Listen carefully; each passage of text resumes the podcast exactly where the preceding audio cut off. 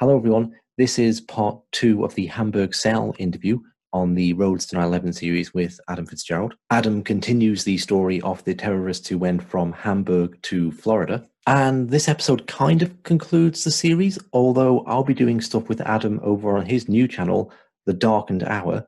And you can check out the links to that below. We'll just go into more detail on some of these things. And some of the more general ones I'll post on my own, but if you're into the, the real detail of it, uh, check that out too.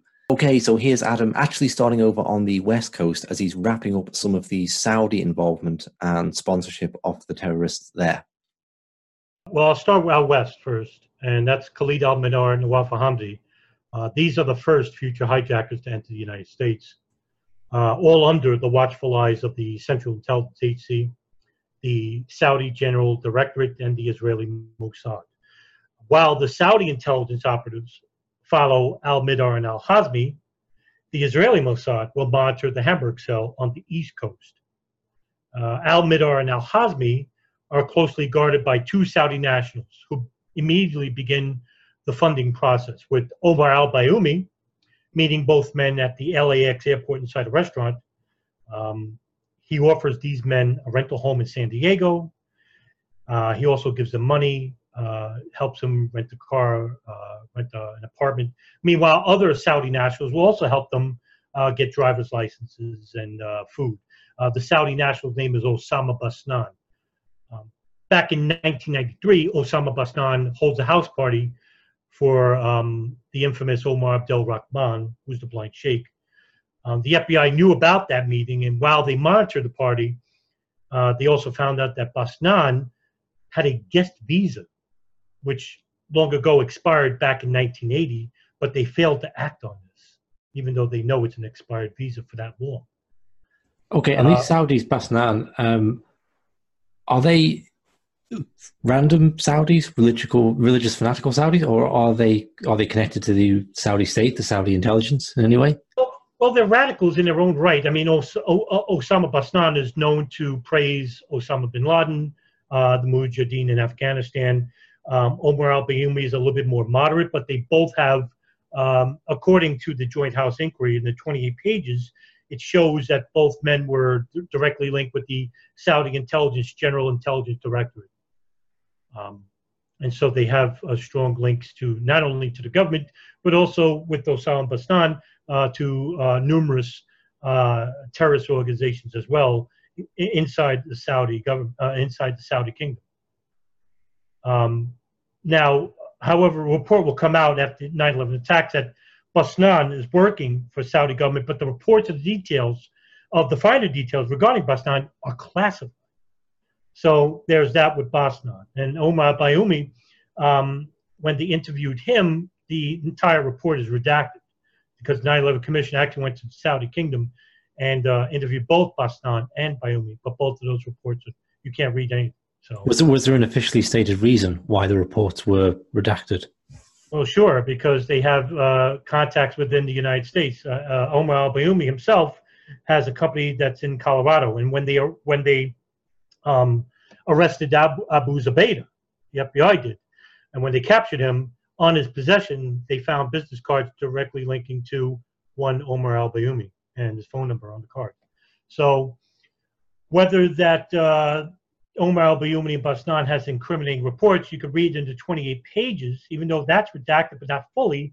You can get a you can get a uh, summarization that these people were inside the United States dealing with um, businesses in Colorado while conducting uh, clandestine operations, spying on the United States, as well as funding, uh, you know, these Al Qaeda operatives inside the United States. So, what they probably said in those redacted reports probably had to do with Khalid Al Mihdhar and Nawaf al for sure.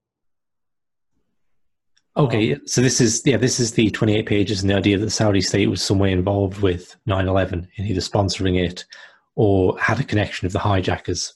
And there was sure. financial transfers going on right between. Oh yeah, for sure. I'll get into that in a bit.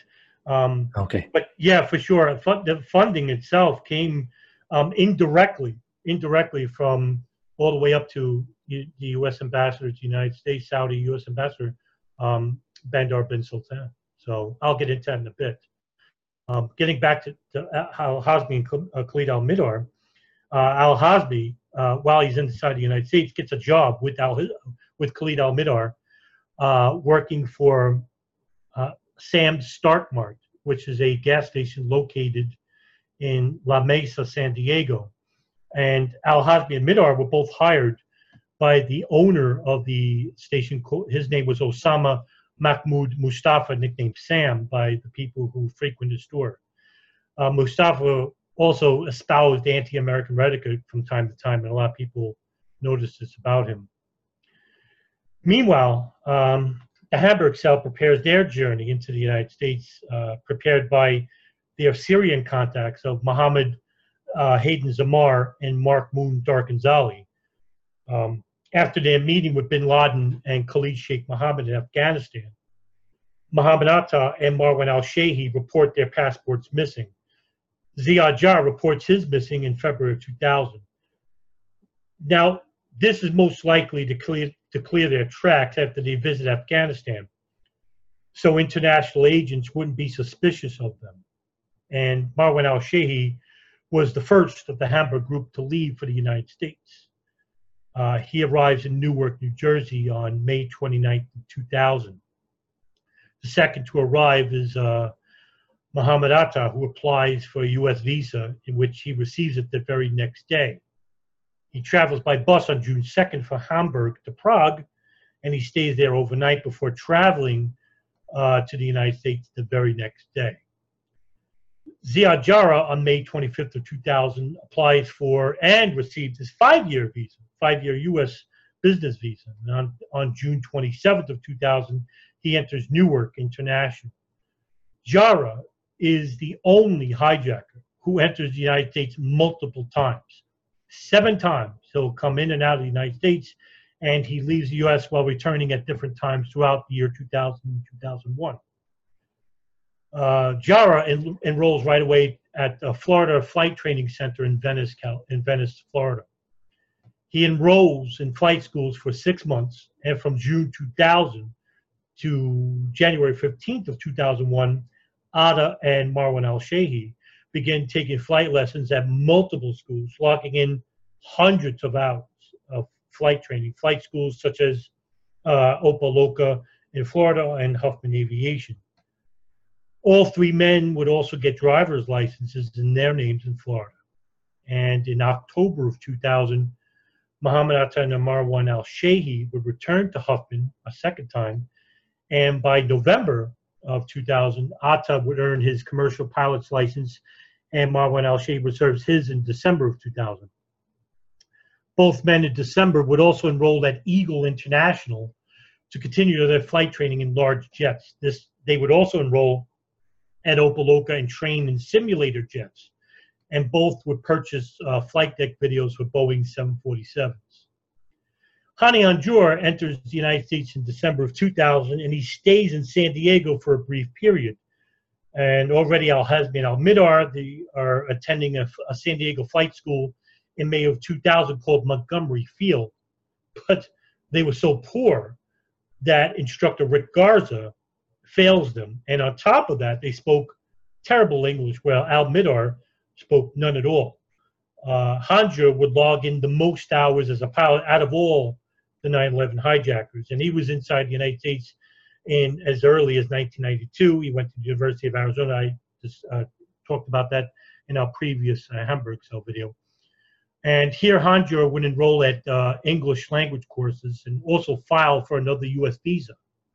His first visa was a, a student visa, a B visa, it's called, approved by the Saudi consulate in Jeddah, which was the same consulate which was in, uh, headed by J. Michael Springman. Now, J. Michael Springman um, infamously, infamously suspends 11 applications um, regarding, most of them regarding uh, the future 9/11 hijackers because a lot of these um, applications were incomplete, and he suspended them. But he was overridden by his superiors, and I forgot the name of the woman um, who actually uh, um, who overrid him, and she was linked to the, I think, to the Central Intelligence Agency, but that's uh, speculation, so take with a grain of salt. Um, but a lot of these applications were approved. In fact, all of them were, and a lot of them were 9/11 hijackers. So, um, but Atta and Al were rented apartment in Florida, and one place they stayed at was in the Hollywood, Florida, and one block away from where they lived uh, was an apartment rented by Israeli Mossad agents posing as art students. Meanwhile, Ramzi bin Shabib uh, tried to enter the United States to meet with the Hamburg cell operatives because he wanted to be part of the operation, but he was denied entry from a consular agent in Germany uh, on his application. The agent also noted that Al Shib, Ramzi bin Al Shib, had no income and he had no education. And meanwhile, he's traveling back and forth to the Middle East, most notably Afghanistan. So his application was denied. I'm going to break down uh, the rest of the 9 11 hijacker team who had entered the United States at different times. So here they are. Ahmed Al Ghamdi enters uh, the United States in September of 2000. He receives his two year tourist visa from the Saudi consulate in Jeddah, Springman's office. If you hear a Saudi Jeddah office, that's the Springman's office. He was not interviewed. His application was incomplete. Hamza Al Ghamdi enters the United States October of 2000, receives his two year tourist visa from the Jeddah consulate office. He had no visa problems. However, his application was incomplete. He was not interviewed. Mohan Al Sherhi enters the United States in October of 2000, receives his two year tourist visa from the Jeddah consulate's office. His application was incomplete. He was not interviewed. Ahmed Al Nami enters the United States in October of 2000, receives his two-year visa for the Jeddah consulate's office. His application was incomplete. He was not interviewed. Walid al-Sheri and Wael al-Sheri both received their visas. However, the Sheri brothers had a relative in the Saudi passport office who provide them with new passports and after their return from Afghanistan. Ahmed al-Haznawi enters the United States in November of 2000. He receives his two-year tourist visa from the Jeddah office. His application was complete, but he was not interviewed. Majid Makid enters the United States in November of 2000, receives a two-year tourist visa from Jeddah. His application was incomplete. He was not interviewed. Satam al-Suqami enters the United States in November of 2000, receives a two-year tourist visa from the Riyadh consulate's office.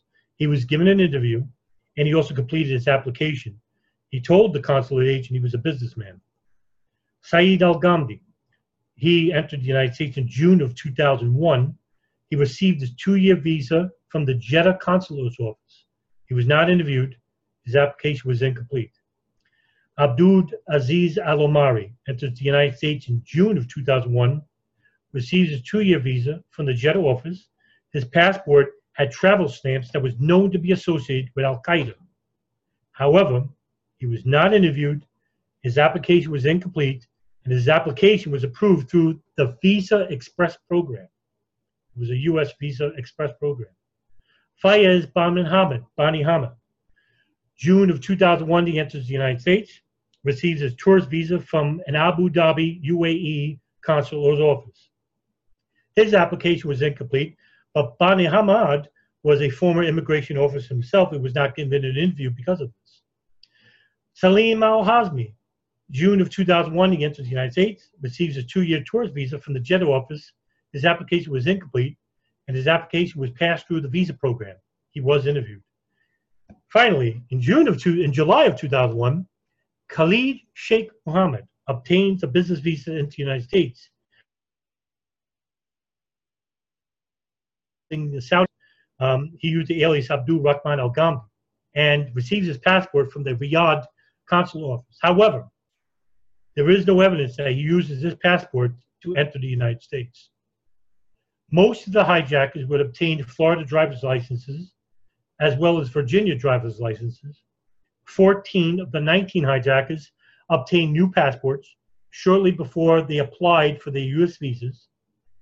Three of the hijackers, Khalid al Mihdhar, Nawaf al Hazmi, and Salim al Hazmi, presented their visa applications, passports.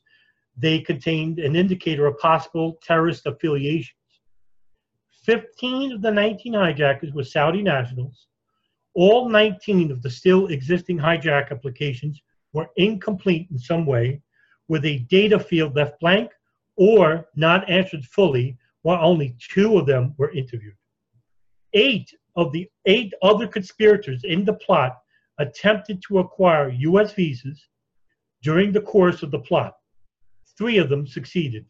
Of the five conspirators who failed to obtain visas were the following Tawfiq bin Attash, nicknamed Khallad, Ramzi bin al Shib, Saeed al Ghamdi, not the same hijacker, Zakari Essabar, and Ali Abdul Aziz Ali.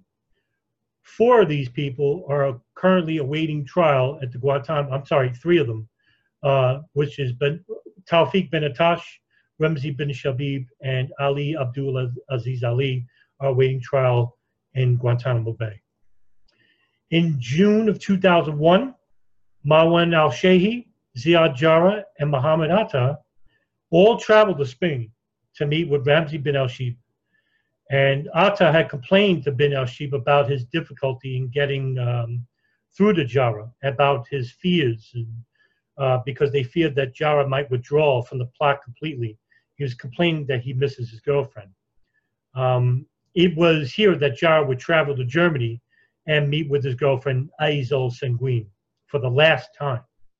Um, he would meet with uh, Ramzi bin al-Shib at a later meeting, and it was here that bin al-Shib uh, Jarrah to go through with the operation. Jarrah arrives back inside the United States in August 5th of 2001. Şengün said that she visited Jarrah in the U.S. at an earlier date, and he flew her to Key West in a small plane um, she was also with him when he rented a Boeing flight simulator in Miami in early 2001. Jarrah had urged her not to tell anyone he was in the United States. Uh, meanwhile, Atta had approved the Şengün visit to meet with Jarrah because Jarrah had become withdrawn and morose in his attitude. Meanwhile, um, Al Hazmi and Al Mihdhar uh, relocates numerous times out west and fi- before finally moving East Coast. Uh, they left, they began leaving from San Diego to Mesa, Arizona, Virginia, and finally uh, relocating to Washington, D.C. Anwar al Awlaki, meanwhile, uh, uh, infamous Yemeni uh, uh, preacher, imam, meanwhile had served as an imam to the Dar al-Hijrah Mosque in Washington, D.C., uh, where all three of the 9 11 hijackers, Al Mihdhar, Al Hazmi, and Hani Hanjour, who once frequently visited San Diego, began visiting his mosque there. In June of 2001, Al Hazmi was involved in a minor traffic accident, and police came to Al Hazmi's calls and filed a complaint and accident report.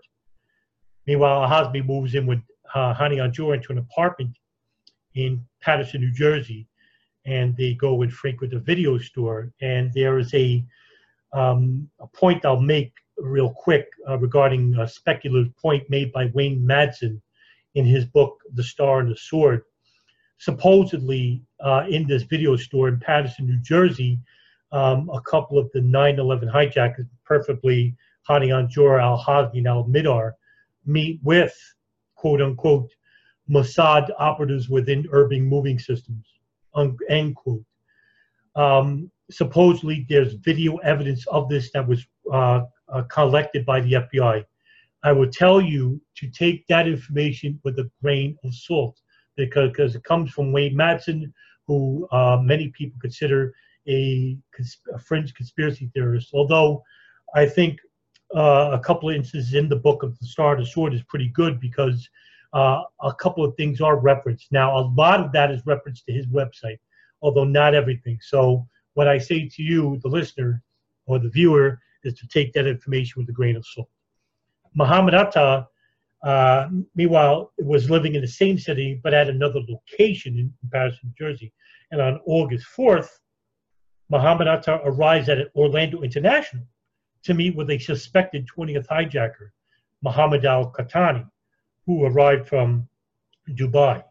However, he was denied entry. He was detained as well. Meanwhile, another possible hijacker uh, Zacharias Moussaoui had already been living inside the United States in Minnesota, where he was arrested uh, by the FBI in August of 2001 on immigration charges. Moussaoui tried to take courses at uh, Airman Flight School in Norman, Oklahoma, and despite 57 hours of flying lessons, he failed and left without ever having flown solo. Um, the school was also visited by uh, Mohammed and Marwan al Shehhi in 2000.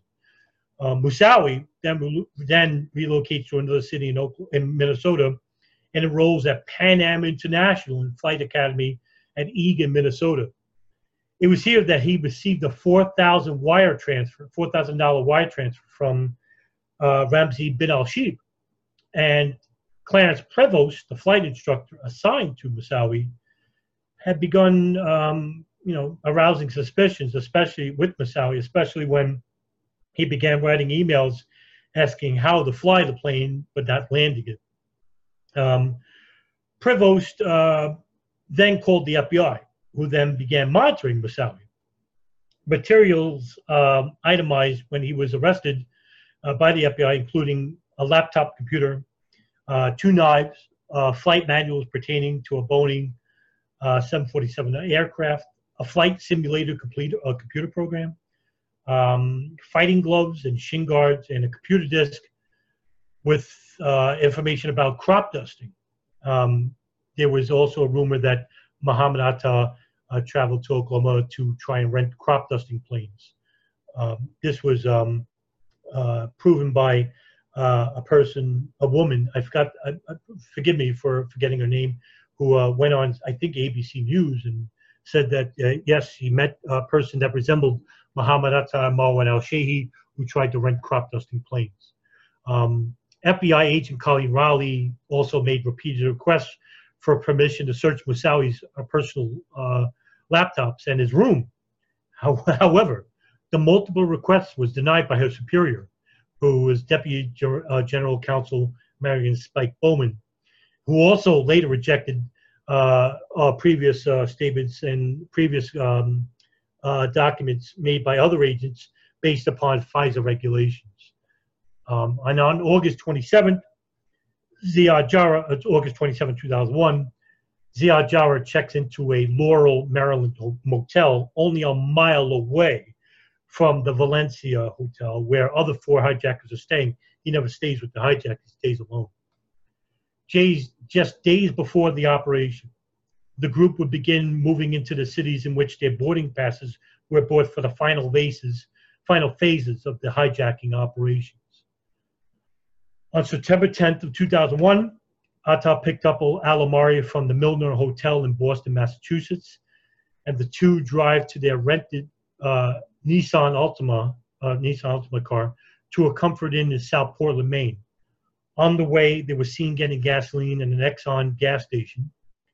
And on September 10th of 2001, Hani Hanjour, Khalid Al-Mihdhar, and Nawafa Hazmi check into the Marriott Residence Inn in Herndon, Virginia, where a prominent uh, Saudi government official was also staying in a separate room.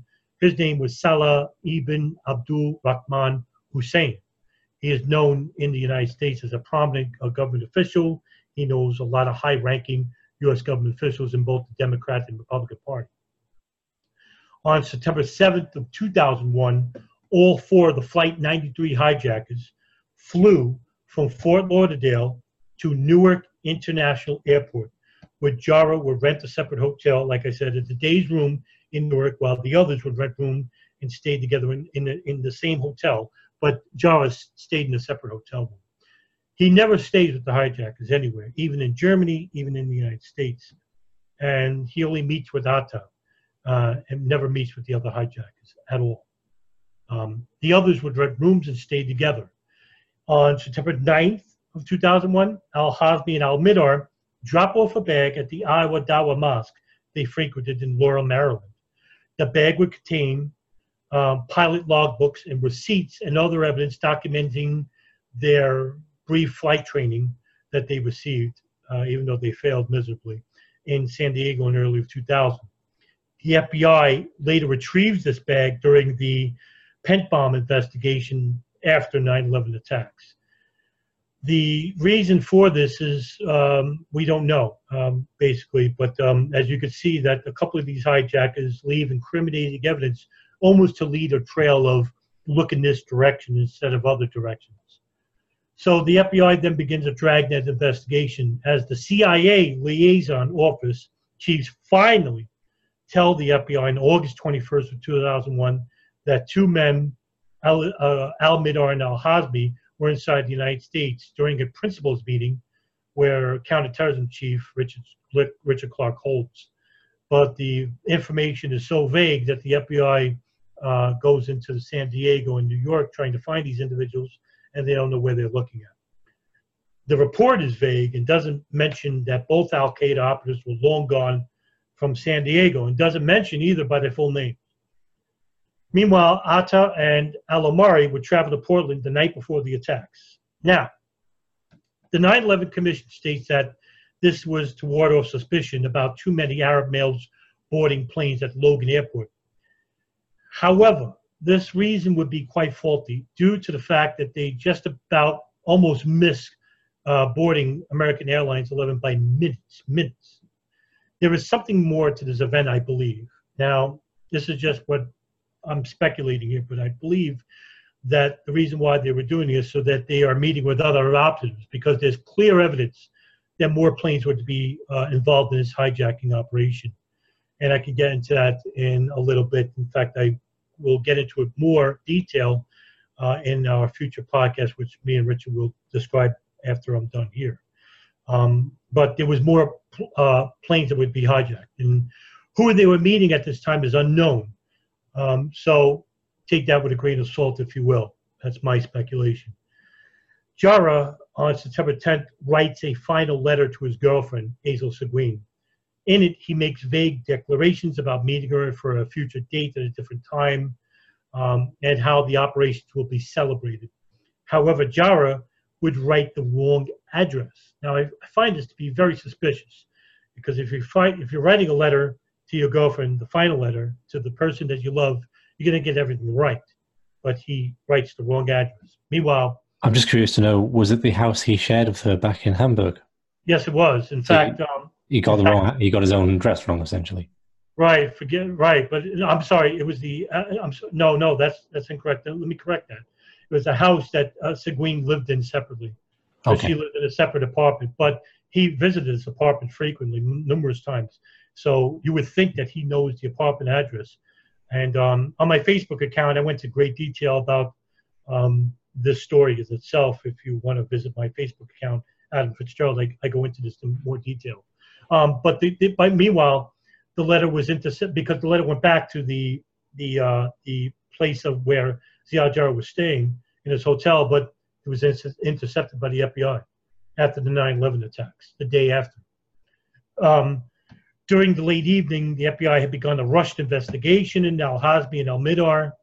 Um, FBI agent Robert Fuller, uh, who begins looking for Nawaf Al Hazmi and Khalid Al Mihdhar, that Al Mihdhar did not stayed at the New York City hotel he listed in his application for his visa as a destination when he reside when he arrives in the U.S. in July of 2001. Um, Meanwhile, Al Hazmi Al Mihdhar, who traveled to Los Angeles on, on January 15th of 2000, had immigration records indicating that they claimed to be destined for the Sheraton Hotel in Los Angeles. Fuller drafts an investigation lead for the Los Angeles FBI office, asking that the office to search the Sheraton Hotel concerning any stays by Al Mihdhar and Al Hazmi in early 2000. But the search turns up nothing because neither of them stayed at the Sheraton Hotel. So it was a dead end, and the FBI really um, were looking for ghosts at that point. Um, September 11th, 2001. Muhammad Atta and Abdul Aziz Al Omari board Colgan Air 5930 from Portland International.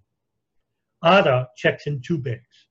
The flight from Portland departed on time and arrives Boston Logan at 6:45 a.m. Atta and Al Omari would have a very tight schedule now because they chose a connecting flight to American Airlines Flight 11. Michael Tuohy, a U.S. Airways ticket agent, told both men that they would have to check in again before boarding the flight out of Boston. Atta bags, Atta's bags, his two bags, would never make the connecting flight. Walid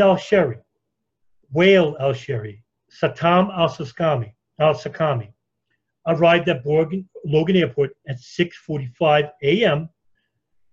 Hamza Al Ghamdi, Ahmed Al Ghamdi, Fayez Bin Hamad, Mohand Al Sheri, and Marwan Al Sheri would board United Airlines Flight 175 between the times of 7:23 and 7:28 a.m. Hani Hanjour, Nawaf Al Hazmi, Khalid Al-Mihdhar, Majid Maqid, and Salim Al Hazmi all board American Airlines Flight 77 and a suspected six hijacker, which Nelson Martins details in his documentary Six on 77. Flight 77 leaves the gate on time and took off from a runway 30 at Dulles Airport at 8:20 a.m. They're in direct contact with Indianapolis air traffic controller. Saeed Al Ghamdi, Ahmed Al Nami, Ahmed Al Haznawi, all board United Airlines Flight 93 approximately at 7.39 a.m. However, Ziad Jarrah, the pilot for Flight 93, calls his girlfriend, Aysel Şengün, from a public telephone at the airport terminal, repeating his words, I love you, over and over. However, this is contradicted from the FBI suggesting that in the 9-11 report that it is unknown to this day whether Ziad Jarrah calls Şengün from the Newark airport terminal or at the Days Inn Hotel. There are no cameras at Newark Airport, but there is CCT camera at Dulles, uh, Dulles Airport showing all the hijackers going going through security screening. The video. Okay, you wanted to ask a question? Well, yeah, a couple of things there. It, how can they not know what phone he called from? Because phones leave a paper trail. Right. Right. Uh, right. I don't understand that. And um, could you just comment on the idea of there not being security cameras at an airport? Because, um, you know, I'm trying to think back to traveling through British airports around the year 2000. Okay. Um, and I know places like Belfast, you know, I had a, a friend of mine knew someone who worked in security there, and he took him into the room and he said there was nowhere in the airport which didn't have a security camera. He was just, just amazed at the coverage they got. I know it was Belfast, which is like a terrorist hotspot, okay? Um, but the idea of an airport not having security cameras is something that a lot of people have said, well, that sounds, that's not credible. That's incredulous. Well, what, what are your thoughts on that? The two things there, really. The, the phone call, how could they not know where it was from? And is it credible that airports have no security cameras? Well, all right, to go to the previous, the first point, um, the FBI actually knows, and they told the 9 11 Commission, but there's a lot of controversy surrounding Ziad Jarrah. If you want, I could go into detail about that. And regard, what, well, whenever you want to, because I, I, guess you're going to mention Ziad Jarrah a bit because of his family connections. I won't give the game away. I'll let you tell the story. But um, so like either like you can talk about that now, or just say come back to it in a minute and mention the phone call then if it fits the, the narrative better. I, I could go back to. Can, can we can we hold that off uh, regarding yep. the, the uh, conspiracy regarding Ziad Jarrah? I will get into that after I'm done here, but um, can we say that for like a question answer for you? Yeah, absolutely. absolutely. Yeah. That, okay.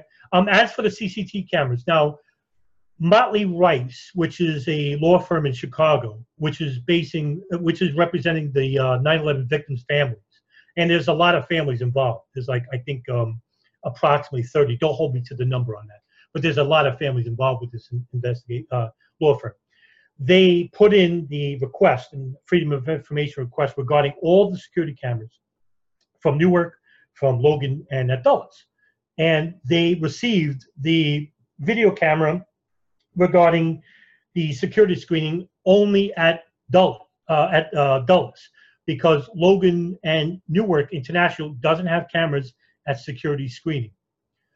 They do have cameras elsewhere within the airport. Now, I don't know for fact. I don't know for a fact whether they requested that specific video or that was involved in the FOA request regarding the videos for all three airports. I myself um, have video which very few people in the probably in the United States have, and it was given to me by Nelson Martins, who got it from a third party. And of course, everybody sees the Dulles video where you see the three minute, I think it's three minutes or five minutes long, where you see people going through screening. You see Khalid Al Mihdhar and other the hijackers coming through, and there's a lot of controversy saying, "Oh, there's no timestamp." Right? There's timestamp. Now, I have in my possession other areas of Dulles Airport in, in, in my possession. I, I'm not allowed to give it out. Although Nelson Martins has made it public on his page, his Facebook page, in certain forums. I'm going to ask him whether I can make those videos public, and I will, and for other people to see. It's um, videos showing people coming into the airport on the day and the day prior. Also, uh, videos of like certain areas within uh, the airport, and they show really basically, you know, really nothing, um, nothing incriminating anyway. The only video that really counts is the security screening video. And there's a lot of controversy behind that. But as for Newark and Logan, I will be honest as I can. I mean, you know, why, why wouldn't I? I mean, uh, I would like to see video of the videos of Logan and Newark myself if it's available. Why not? Uh, but there is none. That up to this point, I'm going to make it probably a point of mine to get uh, those videos in a future date of uh, when I make my own freedom of information request. So uh, hopefully that answers your question. There is no video of Newark and okay. Um, now, even though that there's no cameras at Newark or at, no CCTV video, the only video showing is the Dulles video showing the hijackers they're screening. The video was, uh, like I said, was released by Motley Rice, who represents the families. Now, of course, this is a point of contention for a lot of people saying there's no timestamp and that um, the video could be shot any day.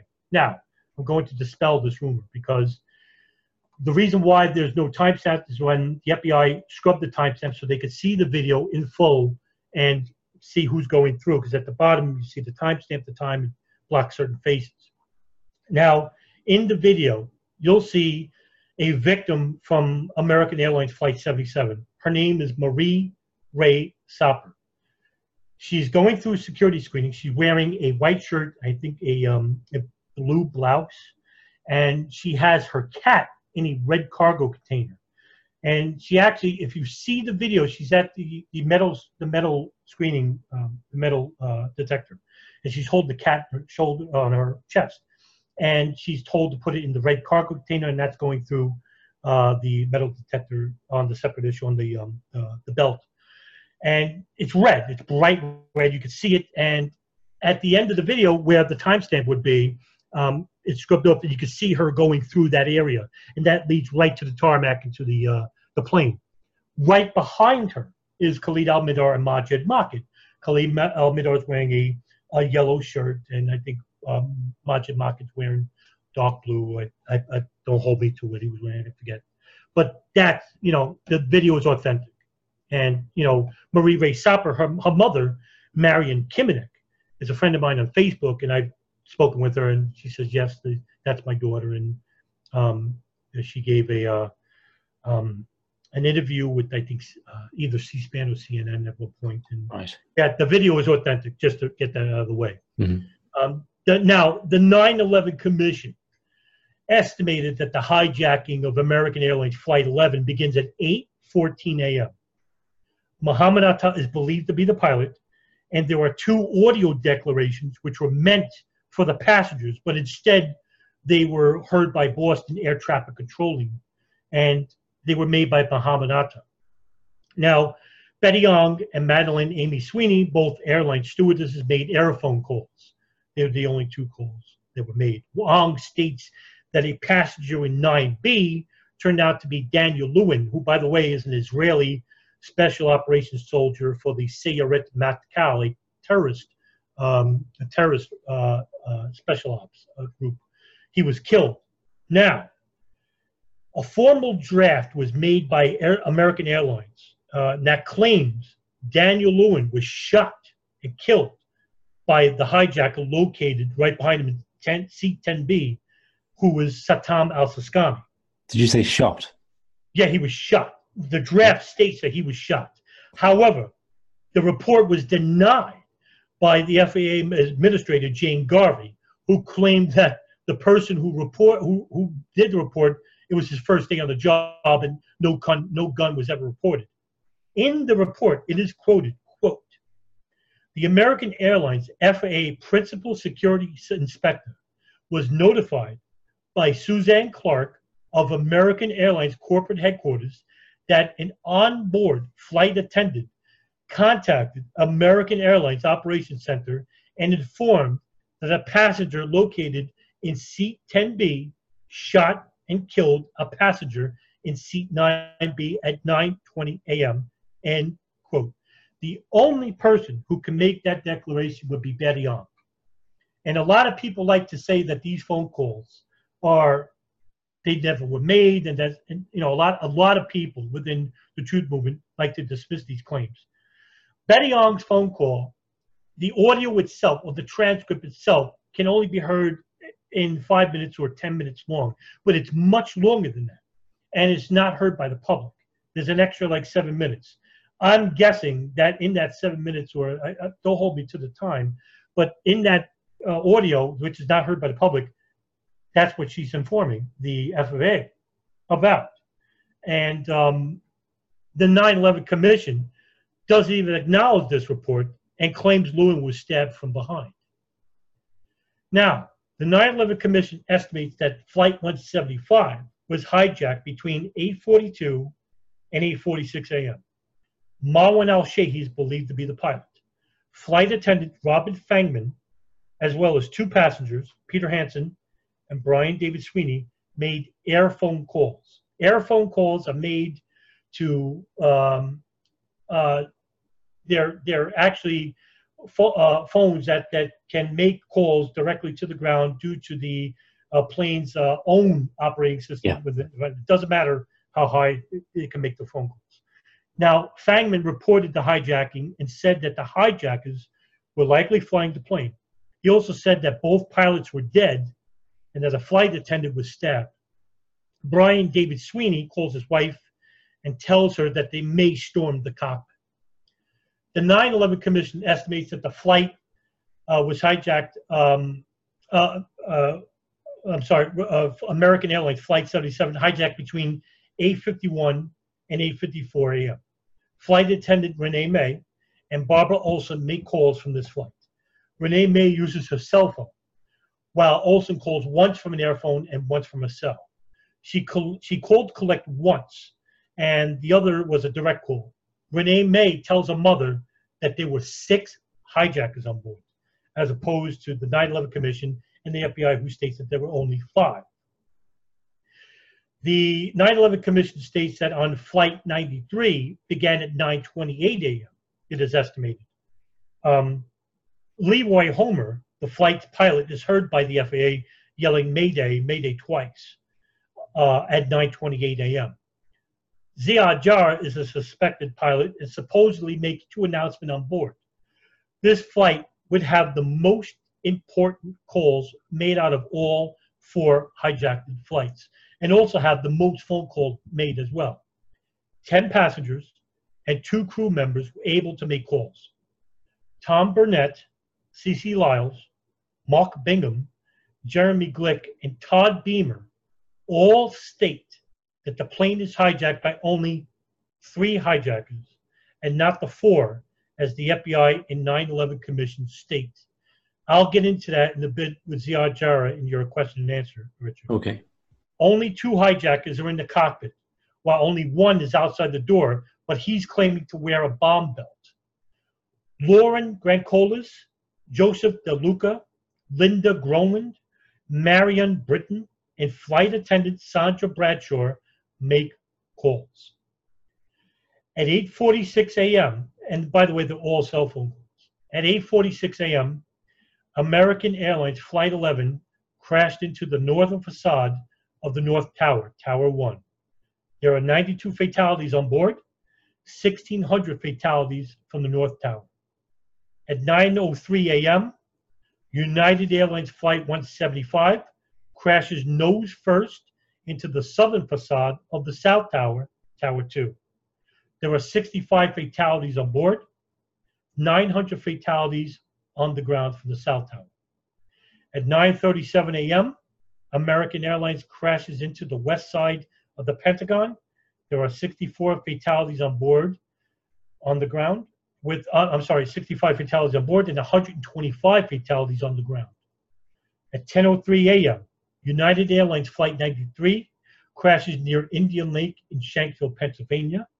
The plane crashes into a reclaimed uh, strip mine known as the uh, as the uh, Diamond uh, T mine, and they're owned by uh, PBS Coals in Stony Creek uh, Township, which is located in Somerset County. There are 44 fatalities on board that flight. Nobody dies on the ground. It's in an open field.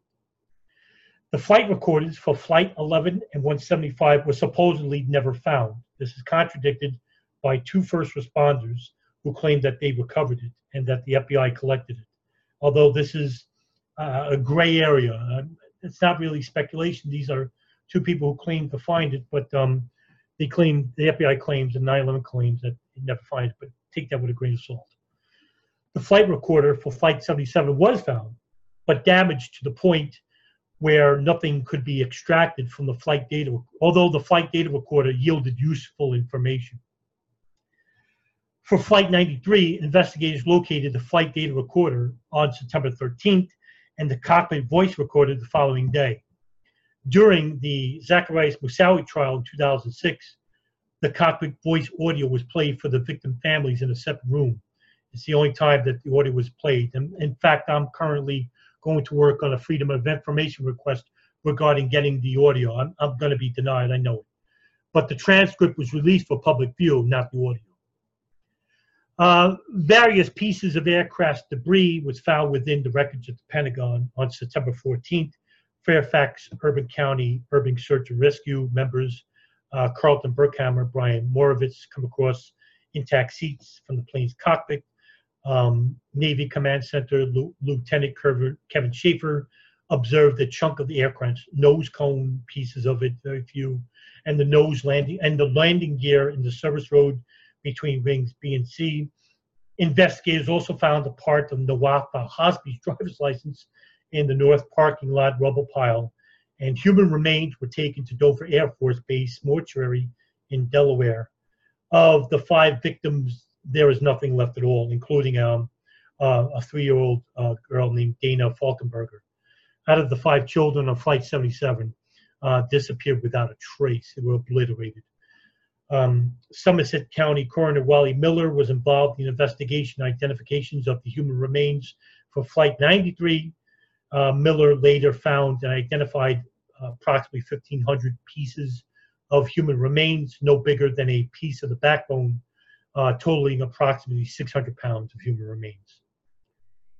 All the people on board uh, the flights were identified by December 21st, Flight 93, of course.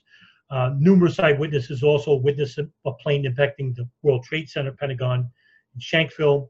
All this, of course, is a point of contention for these uh, fringe conspiracy theorists who claim no, cra- no plane crashed anywhere at uh, Pentagon in Shanksville, where many eyewitnesses personally saw and, and heard the plane crash into both these areas.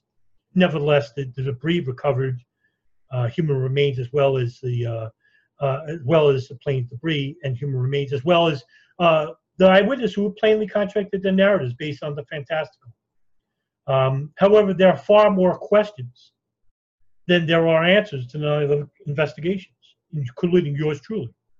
Um, Two congressional committees were formed at the behest of the New Jersey widows, as they were called, uh, families who lost loved ones in the World Trade Center attacks.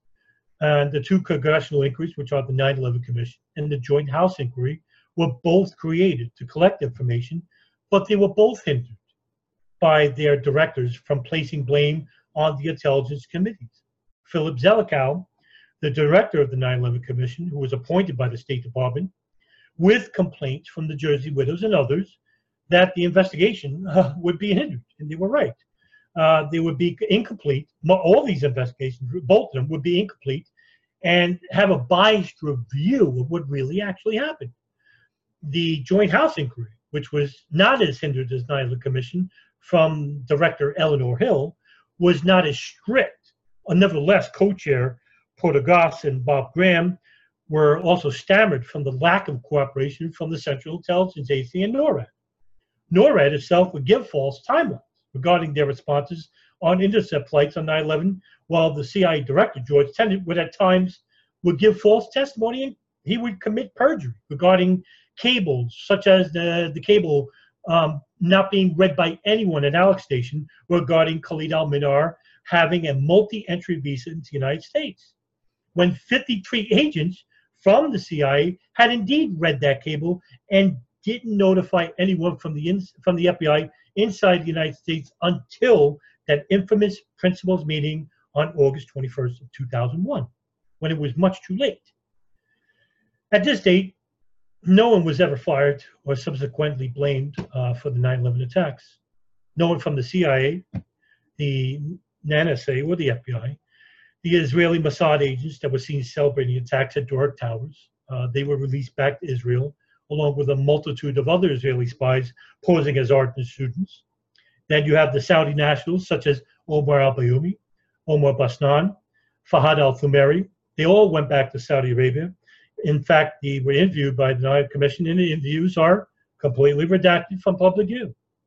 As for the Saudi national who was in the hotel room as the same flight uh, 77 hijackers, Salah bin Abdul Rahman Hussayen, the one I said was a prominent Saudi government official. Mm-hmm. Well, he was questioned by the FBI shortly after the attacks. Um, but he reportedly feigned a seizure during the interview and was taken to a nearby hospital where he was reported in perfect health. But, yep, on September 19th, he was allowed to leave back to Saudi Arabia after FBI higher ups told the agents to leave him alone. The infamous 28 pages, which was redacted, uh, which is the redacted or the joint inquiry, the House inquiry report, had been released with some redactions showing Saudi nationals Omar al Bayoumi, Omar Basnan, as well as Fahad al Thumairy, receiving numerous wire transfers from Haifa bint Faisal, who gave it to the wives of al Bayoumi and Basnan. Who's Haifa bint Faisal? Well, she's the wife of U.S. Saudi ambassador and very close friend to the Bush family, Bandar bin Sultan. Another document, which was ignored by the two uh, congressional inquiries, called the Shea Memo, a report drafted by Gerald Shea, a retired corporate lawyer. The report gives intricate and complete detail of who was following the Al Qaeda operatives in Florida, in New Jersey, and in New York, and at which places. The number of Israeli agents, um, what they were involved in, what they were involved in inside the United States, is intricately detailed, and it, and it's this is a report that is not really publicly known. It's on my Facebook wall, but for anyone that wants to go directly uh, to read the report, just type in Shea Memo PDF and you could download it for yourself. In the report, Shea quotes the following quote, why the, why the Israeli government um, decided not to share with us all the critical information that they had and the extent of that information is a subject for public inquiry.